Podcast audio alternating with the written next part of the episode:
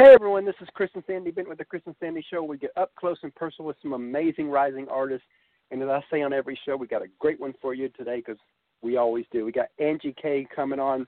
She's really great. She's done some great things in music, and I think you're going to love her story. So, Angie, are you here? I'm here. I'm here. How are you doing? Hi. I'm doing pretty good. And my wife is here too.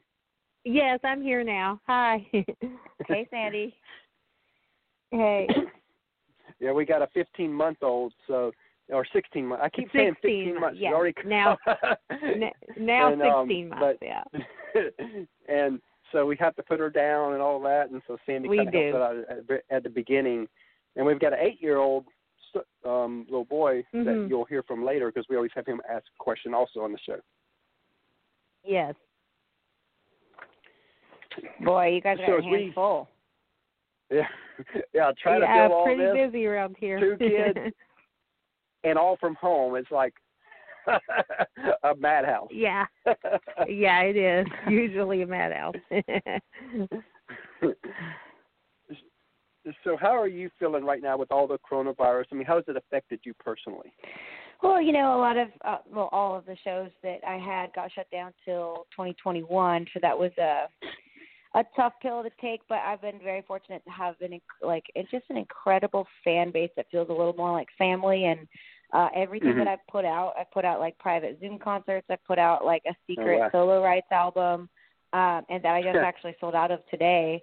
Um, so I've just, Oh, wow. you know, I've been feeling overwhelmed, overwhelmingly grateful for the people that I've met along my journey that that stick around and that still, you know, whenever I feel bad about, you know, humanity watching the news, I remember that the reason I get to do what I do is because a lot of people made a small decision to uh to support my songs. yeah, and, and I think Yes. that's the thing that people forget about in this day and time. You know, if you jump off social media and jump off the news and just actually get out in the world, you see humanity a little different. Absolutely. Yes. Absolutely. So, um, as we get started here, what are some hobbies you you do outside of music? Uh, I love beaching. I love I love hitting the surf. Um, I live in Nashville now, so that's a little bit harder. But before I lived in San Diego, so that was awesome. Um, and I was Oh, born wow. in What is that? That's weird. my dog.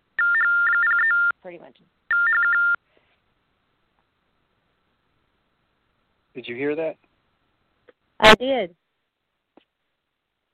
Angie? Did you hear that? Uh, I'm not totally sure. I heard like a little Oh, hiccup. huh. but I don't know.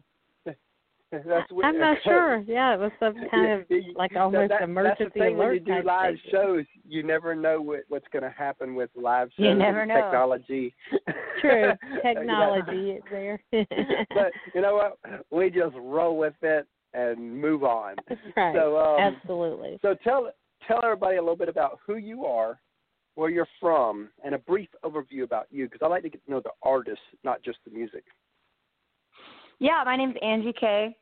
I was born in a little country called El Salvador, but I moved to Georgia when I was 11 years old, and uh lived in California for a few years, and just moved to Nashville to work with Keith Gale and Jake Owen, who are co-managing me. Oh wow! Awesome. So you've done a lot already, and and going to go farther. Yeah, you know, it's it's lucky. You know, I used to think um everybody sees or sees what looks like overnight, you know, success stories Mhm. as you're growing up. You know, so as a teenager, all I wanted was to get discovered by someone. Um, but Mhm. obviously, you know, once I turned like 18, I was like, it doesn't seem like that's going to happen. So I started playing, you know, open mics and going to places and begging, you know, little bars to hire me, even though I was underage. And uh, and I did that all the way for three years, and then I was discovered by Oh, a wow. producer on The Voice. Um, I got Mhm. to go on The Voice on Single Lake, and then uh, I just kept Oh, going, wow. kept touring.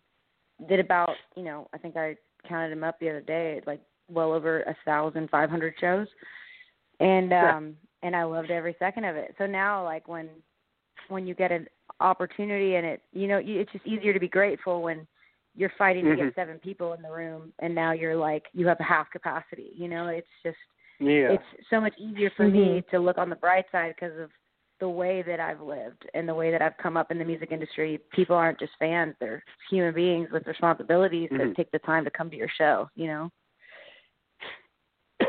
yeah, and we definitely understand where you're coming from because you know, like, like you said, you know, every overnight success is many years in the making, and people just don't see that. They, you know, even with our show, you know, a lot of people see that we've had people like Cassadee Pope on the show, and we've done a hundred, your 140th um, interview, and mm-hmm. all that. And so some people are like, you know, wow, they've done all this in six months, but they don't realize we've been in the part of the music industry in some form for like seven years. So even though yeah. the show is six months old, this actually has been a seven-year vision here that we've been working on. That's amazing. That's amazing. But the world needs dreamers, you know, and, and you know, it's not you can't just tell somebody if anyone's listening and you're out there and you're dreaming and mm-hmm. you're just so confused as that you don't know what your next step is and you don't know you feel like you failed a million times like you got to try another time and not just for yourself mm-hmm. because the world needs people that wake up inspired and like even if you're touching one mm-hmm. life focus on that one person that's listening to your song because it's more important than you think and that's that's what's gotten me through all these years even now to where you know i've i've reached a level where you know maybe it's easier to lose sight of that yeah, and, and you know it's funny talking about yeah. you know keep trying and all that as you're saying. You know we've been married 17 years, and in our marriage, I bet we have launched probably uh, over 100 different business ideas that all failed. Wow. yeah. Wait, almost every type of industry you could almost name. Now, granted, if you're if you got to have a professional license, those industries we didn't try. But if you don't have a prof- professional license, you probably every industry you can think of, we were there. mm-hmm. Bitcoin? Did you guys get in on the Bitcoin craze? I, I wish, wish we would I, have. I, will be honest. Very little. I, I, you know, I, I wish we could have got in around what 2010. I mean, I remember yeah, hearing a story with Bitcoin. I remember hearing a story where a guy wanted a pizza delivered, and he gave what was it, a thousand bitcoins? I think it was for for a pizza or something, something like that. like that for Back two then. large pizzas. I think it was. the nineteen dollars worth of pizza, basically. I uh, wish I I wish I would have been the person delivering that one. You know. wow. Yeah. now, granted, I also wish I would have sold, and if I had any, in 2018 when it was at its peak. Foresight's 2020 or hindsight's 2020. and I actually had friends that that at the end of 2018, right before the crash of it, I've got friends of mine that actually sold a lot of it. Oh wow! So they stepped yeah, out it's a crazy world. right time. I I mean, my rule is like I invest enough in myself, and that's a risky enough business. But I'm just gonna I'm gonna put all my chips on me if I can. if I can control me, I can't control Bitcoin. right. Exactly. So, what drives you now? Uh, the fans. You know, like you know, I'm I'm in my late twenties now, which isn't mm-hmm. you know old, so not to offend anybody, but like it's also not your early twenties, and it's not a teenager. You know, so like I've yeah. been through the. I just like I just got to get through this one so I can get to the next month because next month I'll be successful. I just got to get through this year so I can mm-hmm. get through next year, and then you do that over mm-hmm. and over again and it, and you suddenly lose sight of all you've accomplished because you're so focused on what's coming up next so i feel like i'm in a mm-hmm. place in my life where gosh i've really been able to soak in some good moments like when jake owen asked me to go on tour with him i remember wow. just sitting there and watching the crowd and just being like this this moment i'm going to soak in every second i'm not going to think about tomorrow i'm just going to be like people would die to be standing where i'm standing right now and I get That's to stand true. here, so I'm just gonna enjoy it. And I remember thinking like I don't know if I would have enjoyed that moment, you know, at 20 years old. Um, so mm-hmm. I just, you know, I, what drives me is definitely seeing the whites of the eyes of people that that come to the shows, watch them tear up with me, watch them uh smile with me, watch them laugh with me. You know, like mm-hmm. when it's a perfect night on stage. You just don't know who's doing the giving and who's doing the taking, and it's just perfect company. And I live for that holy grail. and I totally get what you're saying because you know there are moments where I'm like, I wish the show would grow, I wish the numbers would get higher, I wish the money would come in because right now we're self-funding all this, and um, mm-hmm. but we have this dream and vision that one day we'll it'll be big like a Bobby Bones type show, but we're um, but we've got this dream and sometimes I have to forget, you know, that I have to look back and look at some of the artists that we've had and people like you on and Cassadee Pope and Anna Christina Cash and Carlene Carter and a lot of the diff- different people that we've had on. And I'm sitting there like, okay, a lot of people who are hosts would kill to have some of the artists that we've had on our show, and that kind of helps me to get back grounded. Yeah, yeah. No, I think I think we're coming from the same place. So, at what age did you know that this was what you wanted to do with your life, and you could do it as a career? Oh, those are two separate moments for me. I think I I knew I wanted to be a singer since I can remember. Like even as a little kid, I'd turn off the TV mm-hmm. and make a whole family. I have four sisters, and I'd make them all listen to my new song, which obviously they loved. I'm just kidding. They were very upset with me turning off the TV, but um yeah, I I begged my mom for my first guitar, and um no I just I loved I loved performing, and I think looking back, I I'm not sure if it was a hundred percent just my love of music, because I mm-hmm. think it was really just me really wanting a space to say something because I always felt a little bit awkward, yeah. which is one of the reasons why I'm such a big advocate for music in schools because I don't know where my mm-hmm. place would have been if I didn't have a spotlight and a and a mic and yeah. a guitar and be able to say something and people just sit down and listen and and people applaud. Yeah. Like I think back to some of my first open mics and people should have booed, man. I was horrible.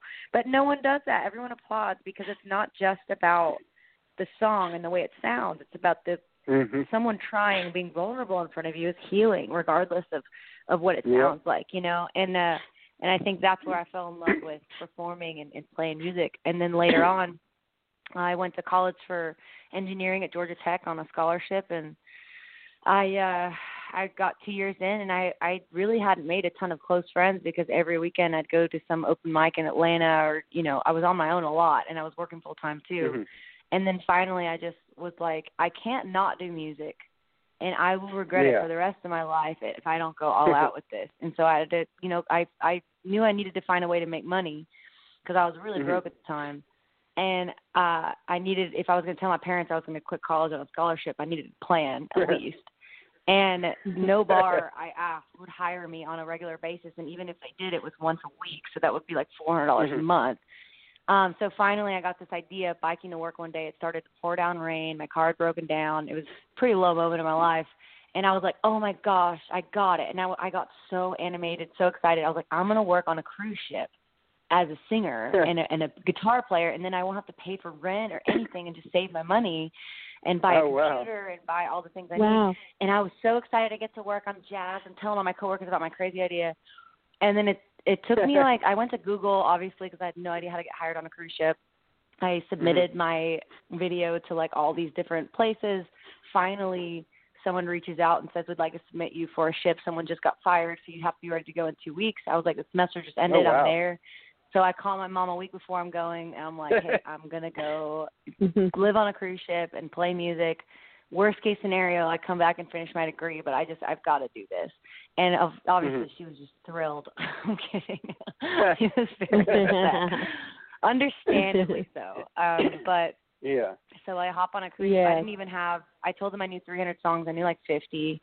I uh I didn't even have a real guitar, so I had to go to like I had one that you had a mic up, like not one you could plug in.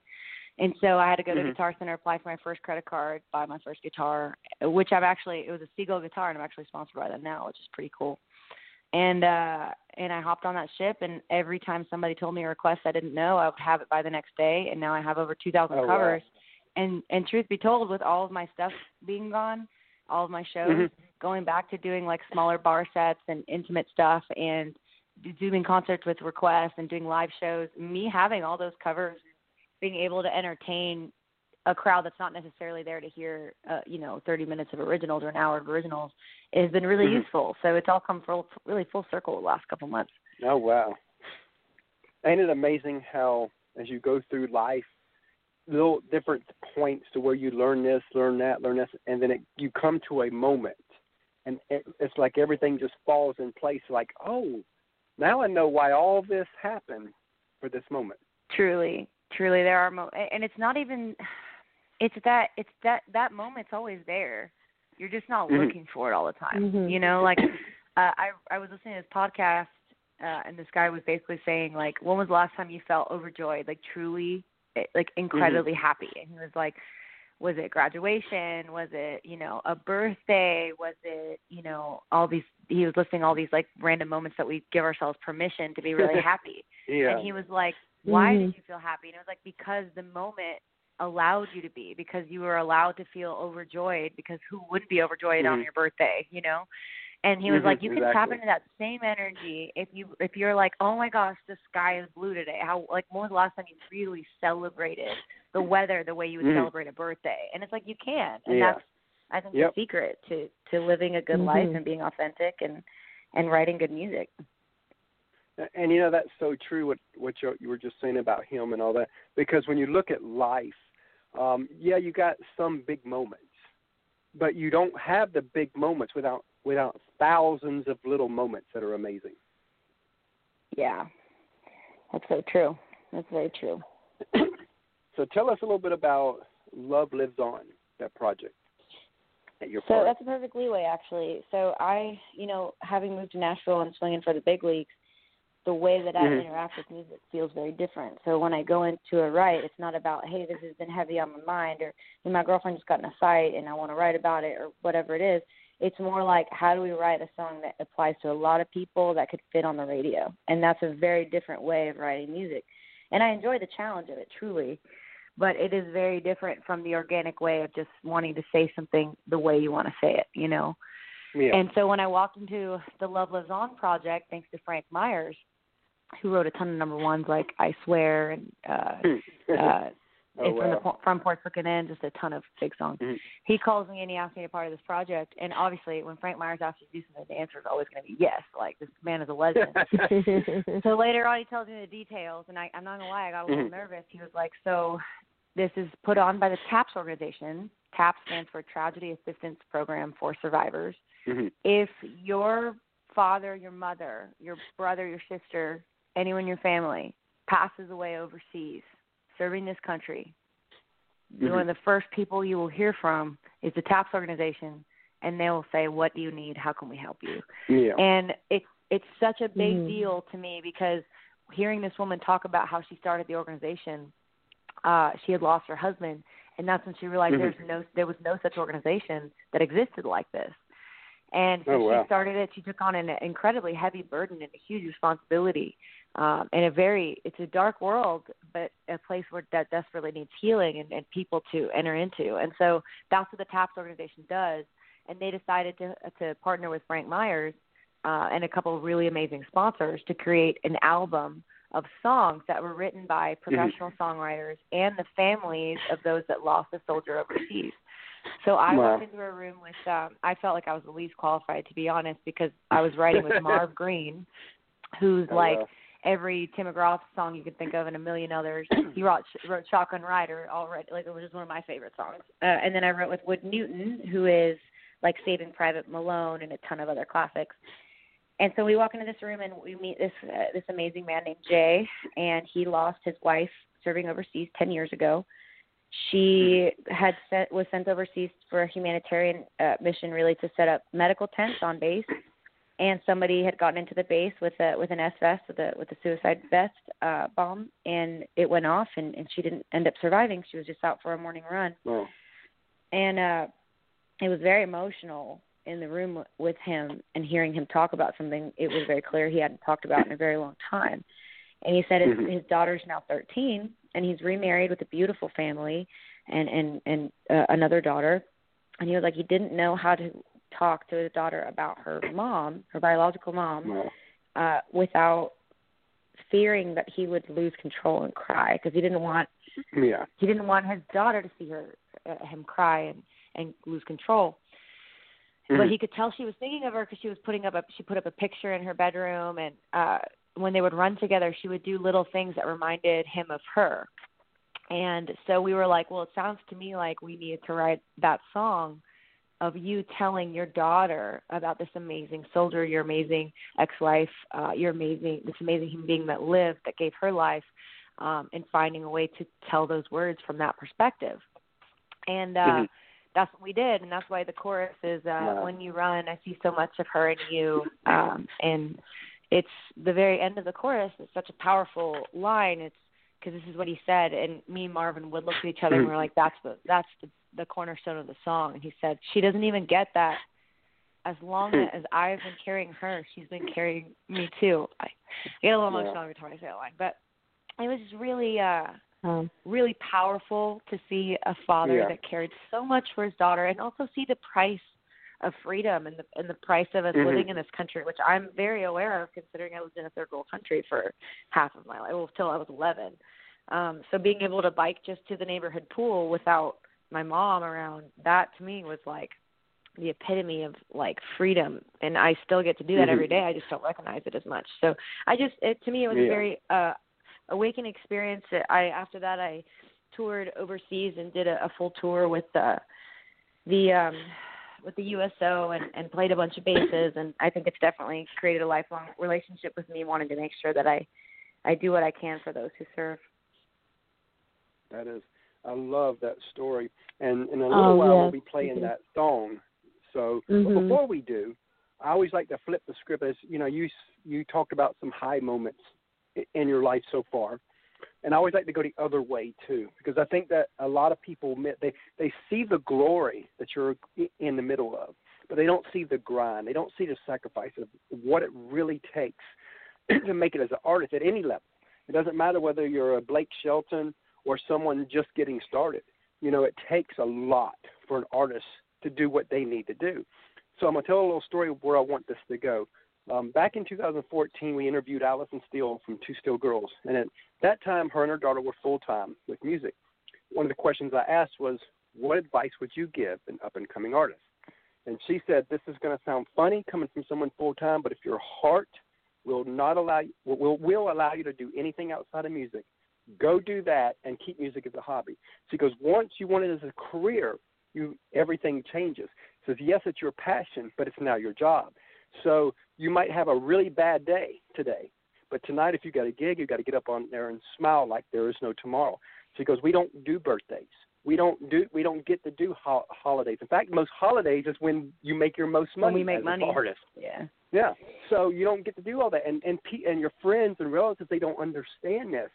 So she says, but if your heart will not allow you to do anything outside of music, then go all in because that's the only way those kind of sacrifices will ever be worth it. What do you think of what she said? And let's go on that side of it a little bit.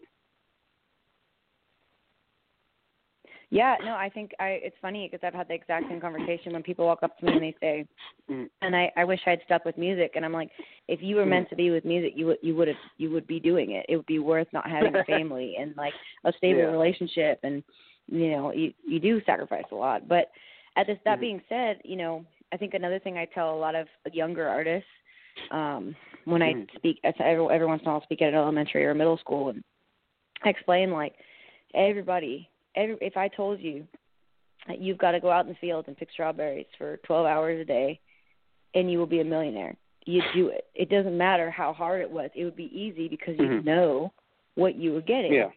The the trouble comes from the worry. Like truly, like the hard part isn't driving 8 hours and playing a show. Anybody can do that if they believe they'll be successful on the other side. Anybody can Yeah. do that. But it's learning how to mentally be like, what if I don't ever become super, you know, financially sound, and then wake up Yeah. every day, you know, at 6 a.m., get your work done, get on your computer, learn about the music business, figure out how to make a budget, figure out how to, you know, do your own accounting, do your own taxes, learn how Mhm. to, um, you know, put together a real tour budget and and understand how to maybe solicit sponsorships. When you learn how to do the back end of that, you have to learn also how to let go of the worry that it won't be worth anything. Yeah. So that's that the only way for me to do that, the only way you survive the music business is to hold your purpose to a higher calling, Mhm. you know? So if your goal is just to make money, you'll drop out faster than a gnat on a on a zapper light. Like it just won't it Yeah. won't work. But if your purpose is you to make a real difference. Like my whenever I look back on my mission, it is at the Mhm. end of a show, you will have a moment with somebody else in that crowd, whether they're a stranger or the person that you walked in there with, that'll bond you closer. And when you need that person, you'll be able to call them because Mhm. of that strong moment that you had at at my show. And I watch Yeah. people and I purposely go out of my way to make special moments between people, whatever I can, because to me that's my purpose and that's what wakes me up in the morning. So I think I think you have to find a way to get rid of the worry that you won't be successful in a Mhm. in a non-purposeful way. And if you can do that, then you can get through the mental side. And if you can get through the mental side, the work is easy. You know, talking about what you just said, I've got public speaker friends who've spoken in front of thousands of people, and sometimes they say that they've told me their the best advice they've given is when you're on that stage speaking, and I, and I guess you just kind of set it for singing, where that that they find one person in that audience that you can tell is really into what they're saying, and they focus on that person, and it makes everything right. Mhm. Yeah, that's that's a huge. It's harder as a as a musician too because in bars, and I know anybody here that that's listening to this that has ever played music in a bar, it sometimes feels like not a soul is listening to you.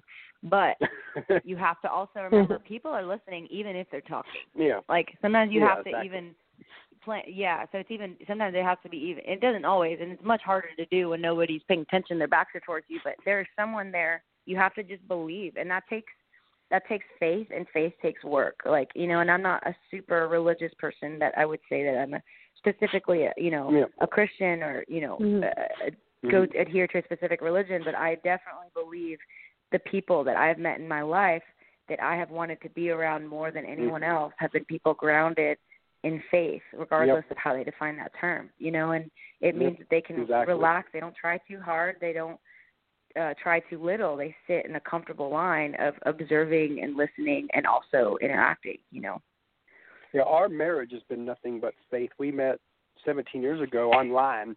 We, t- you know, we met on February 2nd of '02. Talked on the phone for the first time February 4th. We set a wedding date March, I mean Wow. February 18th, and we and we met March 4th. So we were actually meeting to see who we were going to marry. We already knew we was marrying.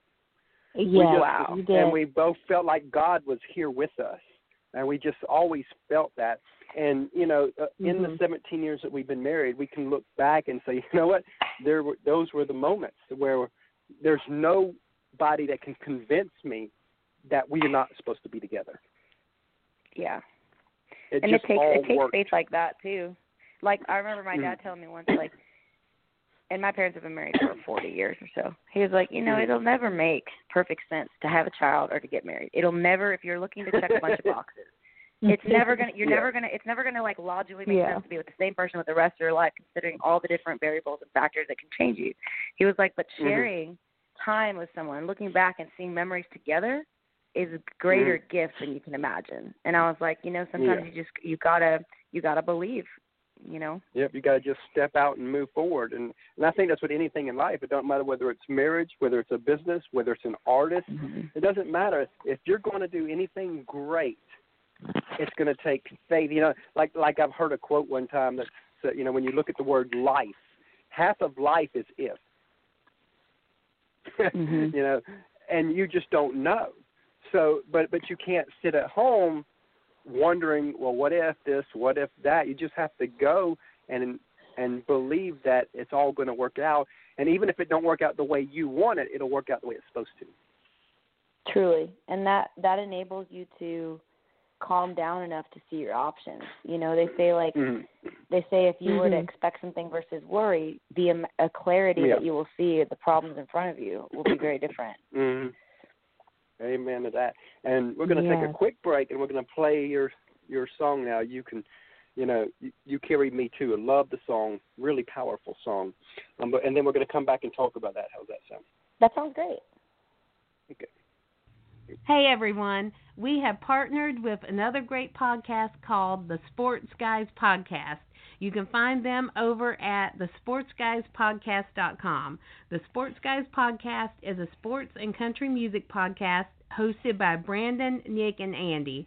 They cover sports on a state, regional, and national level with many of the biggest names in the sports industry. The Sports Guys also host a Backstage Pass music segment where they go behind the scenes and talk with some of the biggest artists in country music, everything from Texas country, Americana, as well as Nashville artists. The Backstage Pass provides a more in depth look at the musicians' rise in music as they talk about their career and tell stories about their music to share with their fans. Many of the same guests will be appearing on our show as well. Again, you can find them over at the sportsguyspodcast.com. It's a grand slam of sports and music. Please go over and check them out.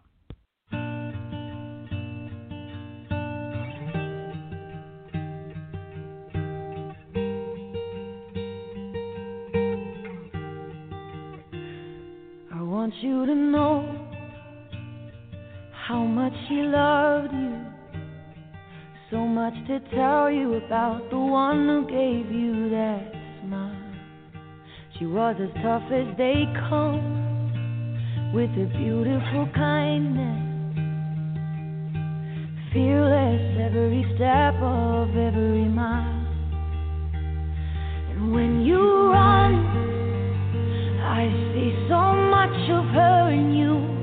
The way you lean into the pain and keep pushing yourself through. And when you smile, just the way that she used to, I want you to know as long as I have carried you, you carry me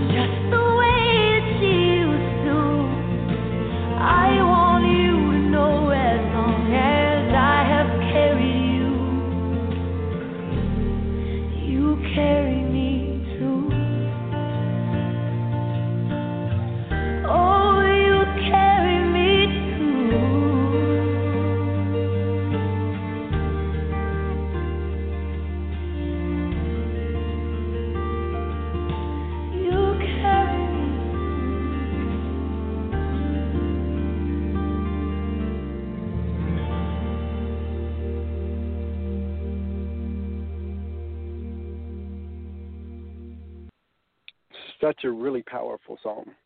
Oh yes, beautiful song. Thank you. So that you know, I remember you told the story of that song earlier. That has a lot of responsibility on you, don't it?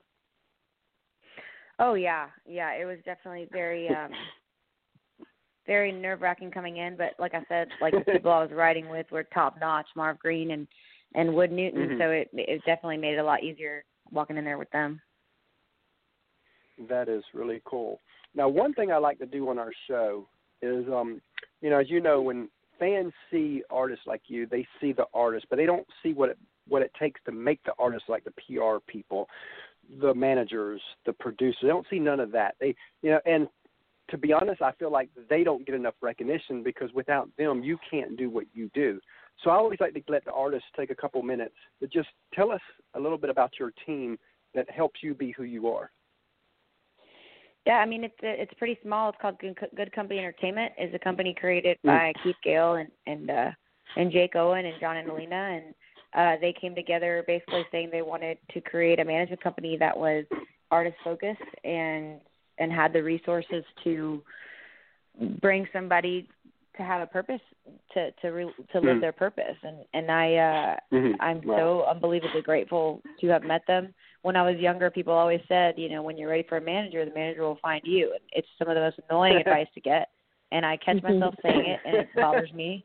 But it's true. Like these guys very organically found me through a mutual friend that I had met years earlier, and Mhm. we met, and and they were very they were the ones very very interested in working with me. So I think because it Yeah. happened that way, we're all we all have the same views on the purpose of our music and, and the purpose of our shows and being aligned in, in that fundamental way and our Mhm. values aligning that has enabled us to just really do some pretty incredible things since we worked together So what does your parents think now? You know, I know you said that when Oh, they're the first biggest that car you're going to do the. Biggest so tell us a parent story. You know, I always like to hear a parent story where, where now, Grant, I'm sure they go above and beyond every day. I get that, but I want, but th- something that stands out. Tell us a parent story where they went above and beyond, and it and it's that one of the moments where you were like, wow, they actually get this is my passion. Um, well, this is an interesting one. So when I was younger, I think I was in middle school, my sister really wanted violin lessons, and so my mom paid Mhm. eighty dollars an hour for my sister to get violin lessons. And I decided I really wanted vocal lessons. And so my mom said, Oh, wow. "Okay, but if I get you vocal lessons, just like your sister, I'm going to wake you up three times a week at six in the morning before school, and you have to practice." She's like, "I'm not paying eighty dollars for you to go practice with someone that could teach you things." And I was like, "Yeah, totally." Just the same way every kid says they want a puppy, you know. I was like, "No problem, Yeah. easy." and uh and so I went in and I got my my vocal lessons and sure enough every three days a week she would wake me up and I would go downstairs and I'd practice my scales and I really believe that has helped me enormously in being able to sing for four hours a day, six days a week, at months at a time, you know, on Wow. cruise ships and then, you know, playing on Mhm. Broadway and it really does make a difference if you know what you're doing and I hated her for it for sure. but uh she had my best interest at heart and even though she never expected me to do a career in music, she Oh, yeah. believed fully in if you Mhm. invest money, you also invest Mhm. yourself. And and it's a Yeah. lesson that I definitely took with me forever. So like if I'm going to, you know, buy you know buy an album i'm also going to invest in the Mhm. time of learning how to market the album and get it out into the world and and write my press releases and so i i realized that the money isn't the only thing that you need to be what you Yeah. want to be i guess yeah. Exactly. Um, yeah, and we, we I always love the parent story. Now, granted, I always wait to make sure they bring up parents before I ask, because sometimes parents do not Oh, agree yeah. with what they're doing. so, Oh, so I yeah. always like to try to try to hear what they're saying if they bring up parents in the conversation. And okay, I I can go there. And you know, I I, I love the stories of the parent of the parents because again, you know, we got an eight year old and a 16 month old, and you know, I I would hope Oh, I'd boy. be one of them parents where, where as they as they get older, that whatever the passion is, I can support that because I don't I never want to be the parent that takes that passion away from them, and it was God that placed it in them. I, I can't Yeah. be that parent, you know. And so Yeah. it, it, really warms my heart when I hear the parent stories. And you know what? And you know what? Because of a parent story, we perfect lead in for our eight year old. We always have him ask one question on show. You know, so we're kind of getting his feet wet for the show. Um, he's kind of our third co-host, so Sandy's going to get him on real quick to ask his question and stuff. And you know, when Caitlin gets older, guess what? We'll plug her into the show too. I love yes, it. Here's great. Christopher. Auntie, what's your favorite food? my favorite food is probably southern fried chicken i love some Mm. good southern fried chicken That sounds good right about now. Mhm. What's yours, Will Chris? Pizza.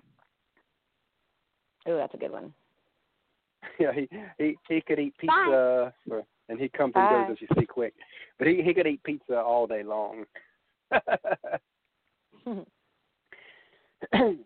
so, if you could co-write with anyone, dead or alive, who would it be, and what would you want to write about? Oh, Johnny Cash. I don't, I'm not Oh, sure he's would be so a much a good co-writer as much as would just let you sit in the room with him. he seems to really, you know. I mean, there's nothing that you've ever heard Johnny Cash write that didn't feel like it was written by Johnny Cash. So, like, I think I would just. Yeah. Oh yeah. I would love to just talk to Eh, him and, and actually ask him questions. what would be your lyrics. first question to him? I think I'd want to know.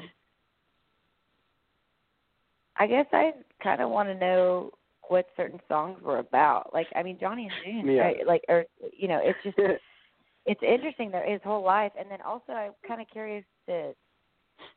I'd want to know. I'd want to know his relationship between drugs and writing, honestly, because I read some of his stuff and I wonder if honestly it didn't actually mean anything. And then other stuff I read, I'm like, this is so deep, it's like surreal.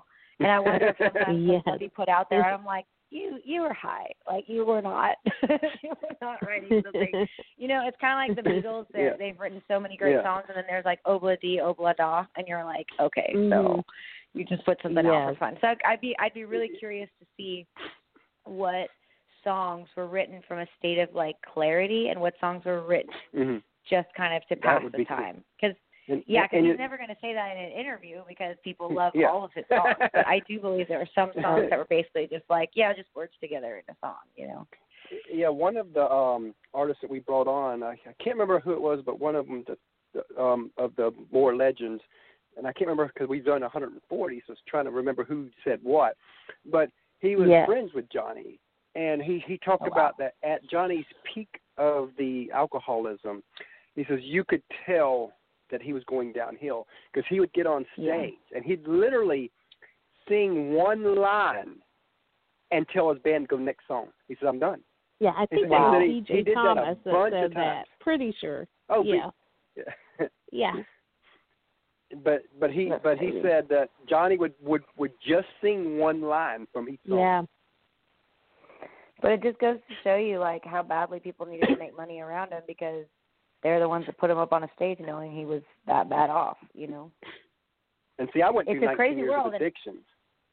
But getting to yes, absolutely. But I mean, addiction means rehab, and rehab means no money for his team. So it's it's very interesting mm-hmm. to me to have seen at a level where I'm not, you know, really famous, and I went on tour with very Yeah. famous people, and watching how little people say things to their face, because like the Yeah. celebrity is the boss.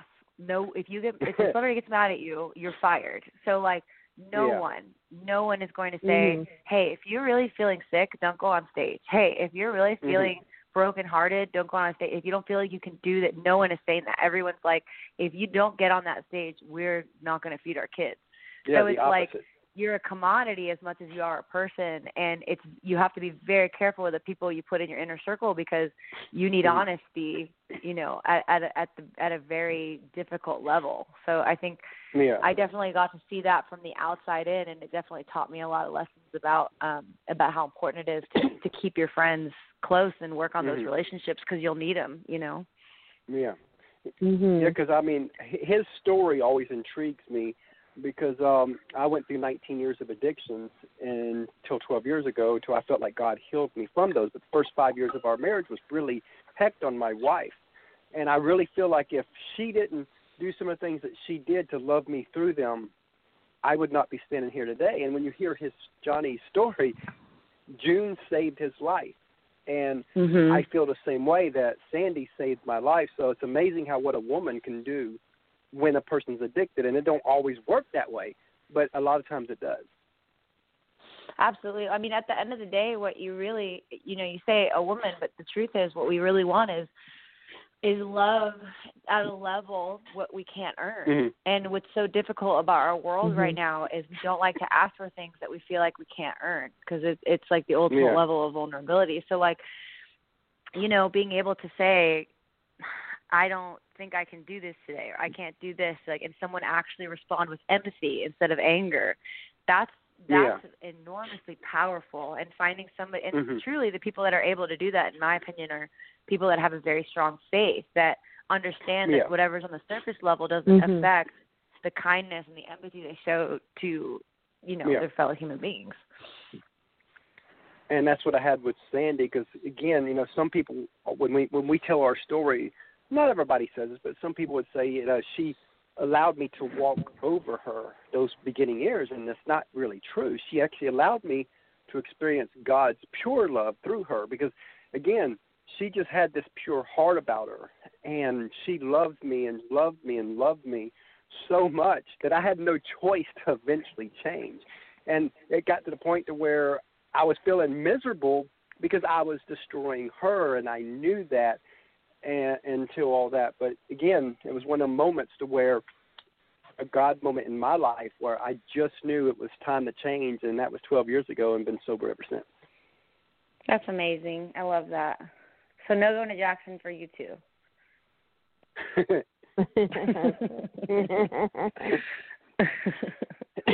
and and I love telling our story bec- to different people because you just you know you never know who's listening who might be going through that Right. what you know in the middle of it yeah. and, and again you have to also as a spouse know where your limits are because again I never cheated on her and I never hit her so though but I crossed almost every other line outside of that uh, you know and if I'd have crossed those lines not she two. probably would have but not those Not two so those, again I, when mhm. we tell our story, I don't want people to say, "Oh, well, I just should take the punishment." No, that's not what we're saying.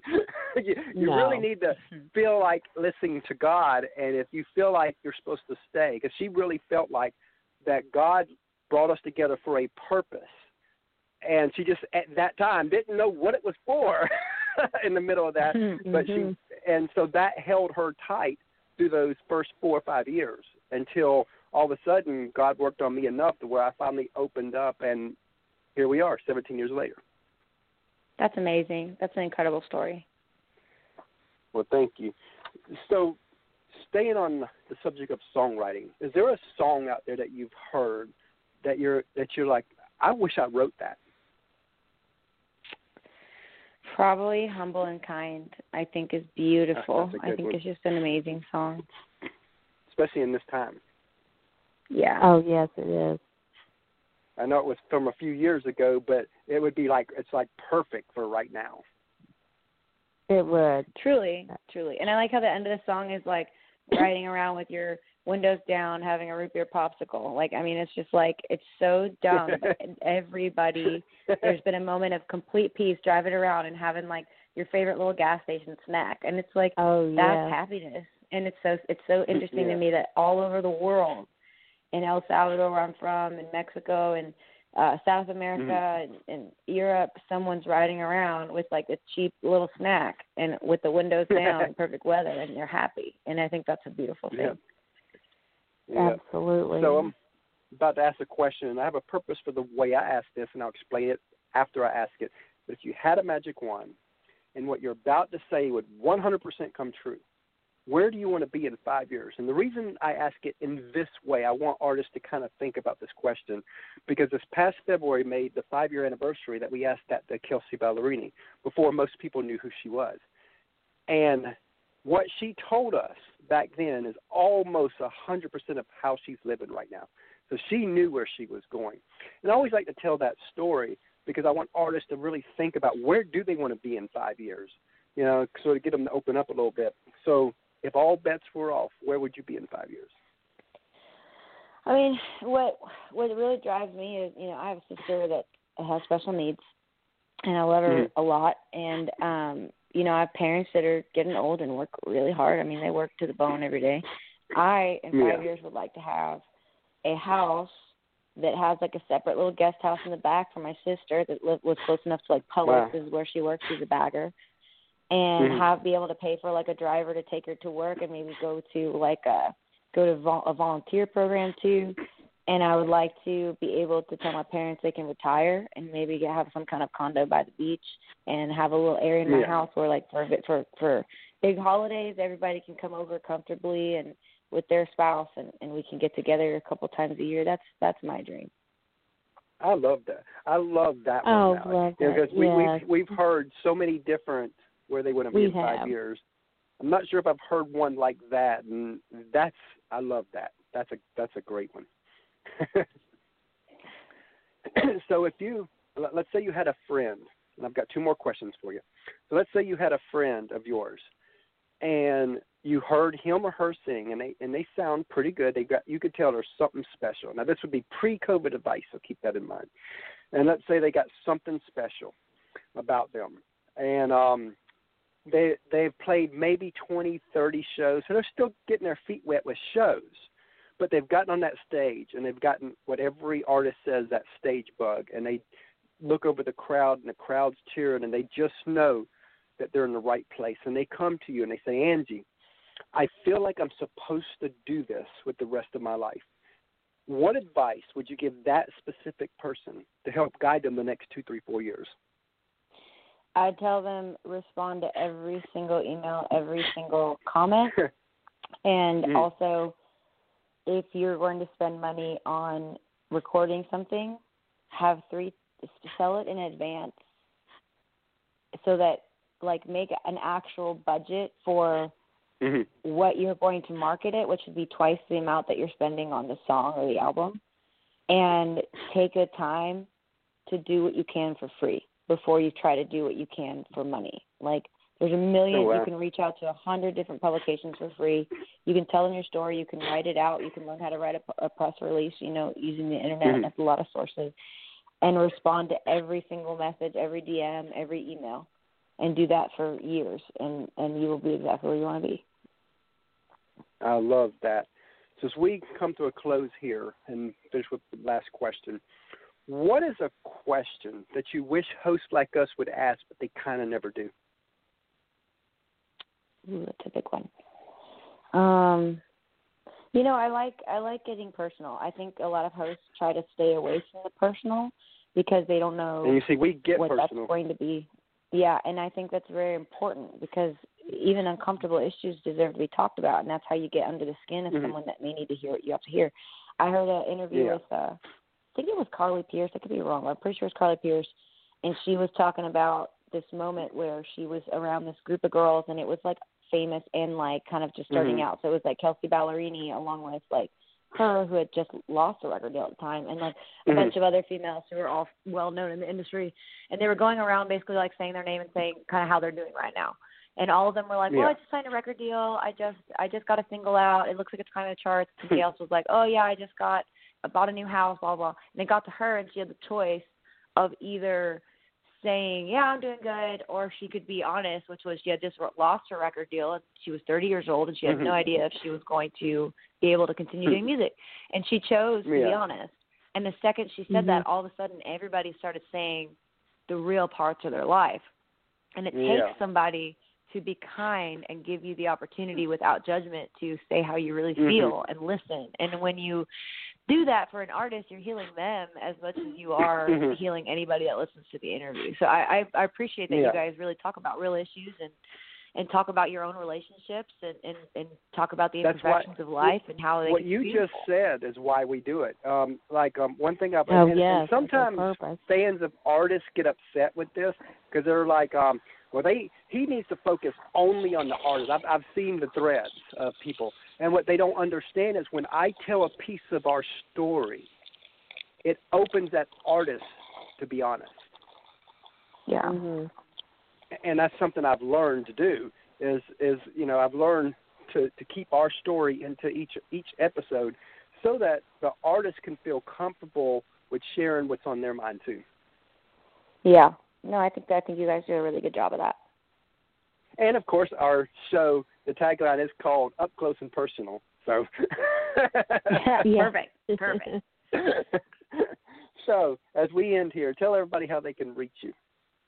You can reach me just at official Angie K, and I still check all my DMs and all my messages on Facebook and on Instagram. Uh, but it's just at official Angie K, and I'd love to meet you.